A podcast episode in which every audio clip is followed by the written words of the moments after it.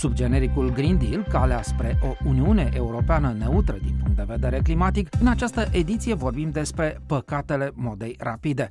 Dacă prin uh, fast food înțelegem un loc unde se servește mâncare pregătită acolo pe loc, prin fast fashion, un termen convenit de colegii din rețeaua Euronet, înțelegem o modă care se schimbă des și care ne provoacă să cumpărăm multe obiecte de îmbrăcăminte, deseori la prețuri mici sau, dacă doriți, promoționale. Obținerea tuturor acestor produse textile necesită energie și materii prime, iar depozitarea și transportul lor aduc alte cheltuieli și consum de energie.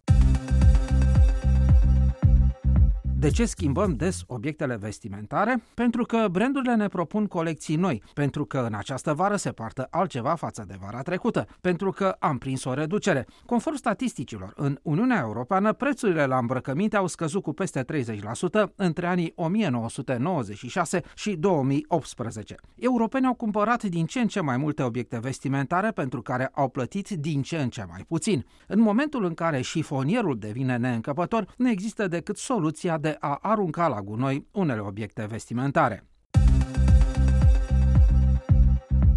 Eurodeputata Maria Grapini are o vastă experiență în domeniul textilelor, în care și-a dezvoltat o afacere. Primele deșeuri textile apar în faza de producție, iar la acestea se adaugă îmbrăcămintea pe care o aruncăm. Volumul este uriaș și a creat o situație care trebuie gestionată, după cum am aflat de la doamna Maria Grapini. A fost o mare problemă și când eram președinte de patronat am ridicat uh, problema guvernelor de la acea vreme. Bine, nici acum nu este total rezolvat pentru că se introdusese o lege lege în care producătorii de textile nu mai aveau voie să ducă deșeurile textile la groapa de gunoi, să zic așa, dar nu se rezolvase problema ce se întâmplă cu deșeurile. E bine, vreau să anunț pe calea aceasta că uh, noi la nivel de Uniune Europeană am uh, stabilit o strategie pentru produsele textile care să meargă în direcția ceea ce avem uh, ca obiective, Green Deal, reducerea poluării, a deșeurilor. Și atunci, sigur că și la nivelul fiecărei țări, la nivelul Uniunii Europene, că noi nu putem reglementa la nivel uh, mondial, producătorii și guvernele trebuie să ia măsuri, producătorii să se alinieze la acele măsuri. S-a constatat că un cetățean european aruncă cam 11 kg de produse în fiecare an. La nivel planetar, că în fiecare secundă se aruncă la groapa de gunoi sau se incinerează echivalentul unui camion încărcat cu produse textile. Într-un mediu concurențial, companiile au produs din ce în ce mai mult și mai ieftin, utilizând capacități de producție din țări terțe, uneori și în detrimentul sănătății. Pe de altă parte, producția mondială a crescut pentru că moda, să zic așa, a incitat creșterea producției, schimbarea modei în fiecare an, însă, pe lângă modă, a apărut această producție ieftină, de produse ieftine intrate în piața internă a Uniunii Europene din țări terțe și a început un consum uh, exagerat de mare, lumea preferând să ia produse ieftine, da, să le poată schimba, să arată altfel în fiecare zi, cu altă rochie, cu altă bluză, cu alt sacou, însă produse ieftine și de multe ori cu o calitate îndoielnică și aici mă refer la pericolul privind sănătatea, pentru că eu sunt inginer textilist. Dacă produsele care le importăm din țări terțe nu avem posibilitatea și noi nu avem posibilitatea în România, în alte state, da, să verificăm conținutul chimic, cu ce au fost tratate, firele, țesătura, la finisaj, când s-a vopsit, dacă conțin substanțe cancerigene. Nu imediat, cetățeanul nu simte imediat, numai că că poate să facă o boală de piele, de exemplu un cancer de piele, mai ales la lingeria care o pune direct pe corp. Ei, această protecție a consumatorului vis-a-vis de consumul de îmbrăcăminte ieftină și și încălțăminte. Să știți că au fost probleme foarte mari cu o piele adusă din într-o țară terță, nu, nu o să-i dau numele, care a creat mari probleme celor care au cumpărat uh, lotul acela de încălțăminte. Așadar, consumul de produse ieftine, de îmbrăcăminte și de încălțăminte, pe lângă faptul că produce foarte multe deșeuri și crește cantitatea de deșeu, este și un pericol pentru sănătate. Pentru că, așa cum spuneam, nu avem un control a calității. De exemplu, producătorii din România și cei din Uniunea Europeană, există acea agenție RICI care ne obligă să avem o etichetare Ecotex se cheamă, care certifică orice produs la etichetă. De exemplu, eu la fabrică fac etichete. Chiar și eticheta care se pune pe cămașă, pe bluză, pe rochie, trebuie să aibă acea certificare că nu conține coloranți și substanțe chimice folosite la finisaj, conținut uh, de substanțe cancerigene. E, sigur că pentru producătorul din Uniunea Europeană este un cost suplimentar, în primul rând să ia numai produse de calitate de la produsele de vopsit, țesut, cele de finisat, antistatizanți și așa mai departe și această analiză de laborator uh, pentru a primi acea certificare trebuie să faci o analiză de laborator care e, să știți că nu e ieftină deloc. E, e o competiție incorrectă cu cele care vin vrac, să zic așa, cantitate de produse ieftine. Numai că educarea consumatorului de a nu cumpăra ține foarte mult și de puterea de cumpărare, pentru că degeaba îi spune spunem noi și îi spuneți dumneavoastră și vă felicit că abordați asemenea teme. Dacă cetățeanul nu are bani destui, dacă o familie are cinci copii, de exemplu, și trebuie să cumpere îmbrăcăminte la copii, evident că se duce să ia cea și are un singur salariu sau chiar dacă amândoi părinții dar cu salarii mici, preferă să cumpere aceste lucruri ieftine. Deși România au acea zicală, trebuie să fii prea bogat ca să cumperi lucruri ieftine.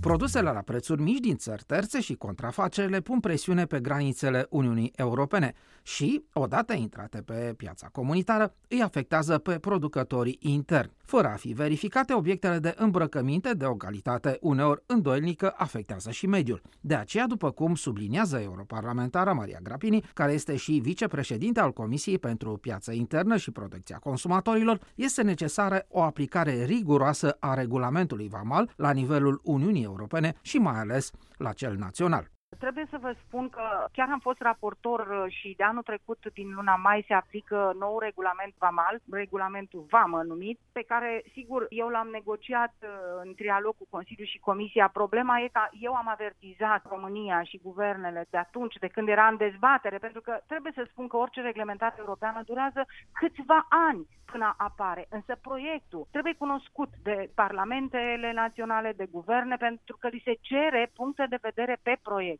E, la acel regulament VAMă, eu am avertizat atunci guvernele că trebuie să se pregătească, că regulamentul va ieși și atunci, dacă noi, ca țară, nu suntem aliniați la ceea ce spune regulament, la intrările din țări terțe, prin vămile din România. Știți ce se întâmplă? Un produs neconform, un produs de calitate îndoielnică sau contrafăcut, pentru că în textile să știți că este triplă contrafacere. Pe brand, așa cum ați spus, pe conținut și pe cantitate. Se trece în factură o anumită cantitate și de fapt e alta. Și atunci vă dați seama că un producător intern greu poate să facă față la această triplă fraudă. Pe de altă parte, consumatorul este în pericol. E bine, ce se întâmplă? Dacă vămile din România nu sunt aliniate la ceea ce spune spune acest regulament și spune foarte clar, în primul rând, informatizarea tuturor vămilor, pregătirea lucrătorilor de acolo și existența unor proceduri de verificare a intrării uniforme în toate cele 27 de state, pentru că odată intrat printr-o țară,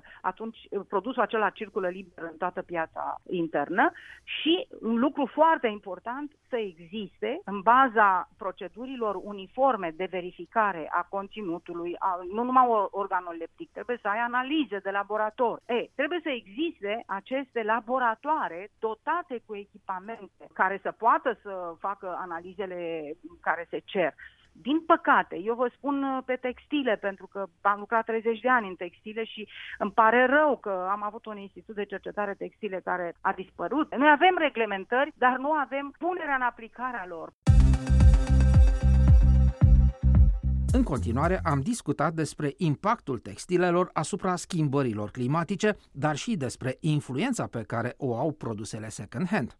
Produsele textile se află pe locul 4 în clasamentul factorilor care au cel mai mare impact asupra mediului și a schimbărilor climatice, după alimente, locuințe și mobilitate, adică transportul. Sectorul textil este pe locul 3 între sectoarele care au cea mai intensă utilizare a apei și a terenurilor și pe locul 5 în ceea ce privește utilizarea materiilor uh, prime primare și generarea de emisii de gaze cu efect de seră. E bine, produsele second hand uh, au și mai mare pericol fiind vicepreședinta Comisiei Piața Internă și Protecția Consumatorului, mă gândesc în primul rând la sănătate. Da? Aici este, dacă vreți, lejeritatea legislației românești vizând uh, intrarea produselor second hand. Eu, sigur, n-am nimic să dau niște locuri de muncă, că are cineva un magazin cu second hand, se duc uh, cei mai cu mijloace de cumpărare, să zic așa, cu mijloace financiare cele mai scăzute, să cumpere second hand. Dar totuși sănătatea trebuie să fie pe primul loc.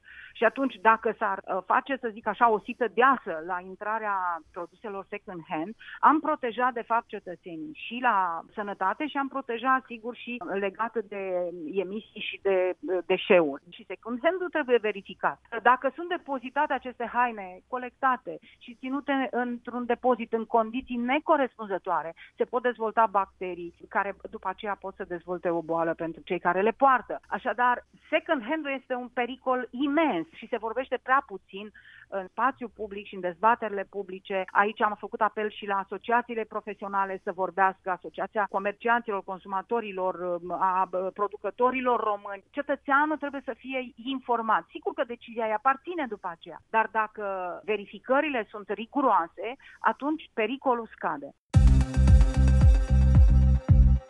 Unde pot ajunge însă hainele vechi în afara gropilor de gunoi, la oaltă cu alte deșeuri nesortate? Colegii de la Radio 24 Il Sole din Italia au identificat o companie din orașul Prato, Toscana, care se ocupă de reciclarea hainelor vechi, o activitate cu origini străvechi în regiune. Încă din secolul al XV-lea, în Toscana existau așa numiții cenciaioli, negustorii de cârpe. Aceștia cumpărau cârpe la prețuri foarte mici și, prin tehnici specifice, recuperau lâna pe care ulterior o reutilizau. Nicolo Cipriani este cofondator al unei companii care, dacă este posibil, recondiționează haine vechi. Pulovere, rochii și paltoane vechi sunt readuse la o nouă viață sub formă de pălării, eșarfe sau tricouri. Dacă nu este posibil, acestea sunt transformate în fire și fibre care pot fi utilizate pentru noi țesături. Nicolo Cipriani noi abbiamo ripreso questa tradizione per creare... Am preluat această tradiție pentru a crea propria noastră linie de haine făcute aici, cu fire recuperate, reciclabile ulterior. Ideea vine din propria mea experiență în Vietnam, unde am locuit 2 ani și am avut ocazia să văd cu ochii mei că a fost chiar o problemă în industria de îmbrăcăminte, cea a supraproducției. Companiile produc mult mai mult decât ceea ce este vândut de fapt către clienții final, iar acest lucru generează o mulțime de deșeuri care trebuie valorificate valorificate, altfel vor ajunge într-o groapă sau într-un incinerator. In discarica o in un inceneritore. Potrivit unui raport realizat în urma unui summit din anul 2020 dedicat economiei și modei circulare, raport citat de colegii noștri din Italia, jumătate dintre clienții italieni consideră că este important să cumpere haine, pantofi și accesorii durabile. 70% dintre ei doresc să cunoască impactul mărfurilor pe care le cumpără asupra mediului, iar 4 din 5 ar dori să cunoască proveniența materiilor prime utilizate. Și dacă aceste haine vechi nu primesc o viață nouă, așa cum se întâmplă în Toscana, ce este de făcut? Textilele nu sunt colectate selectiv precum sticla, metalul, hârtia sau plasticul. Este posibilă colectarea separată a textilelor și reciclarea lor? Când ar fi posibil așa ceva? Acestea sunt întrebări la care a răspuns europarlamentara Maria Grapini între 2000 și 2015, producțiile de textile s-au dublat. Acum, previzionarea până în 2030 este de o creștere cu 65% a produselor textile. Deci trebuie să facem ceva la, legat după aceea de, vorbim de economia circulară. Unele pot fi reciclate, pot fi refolosite, da? Țesăturile care provin din haine care nu mai se poartă, pot fi desfibrate, fibrele se pot reface și într-un proces tehnologic să devină din nou fibră, fir și din nou să fie folosită. Această economie circulară sigur că ajută la scăderea poluării și a emisiilor. Dar trebuie și nu există până acum o selectare a deșeurilor textile sortată, să zic așa. Poate fi și de competența statului membru, nu trebuie neapărat să fie o reglementare europeană, dar mi-ați dat acum o idee, o să o propun în Comisia noastră pentru viața internă și protecția consumatorului să trecem și la acest lucru. De ce?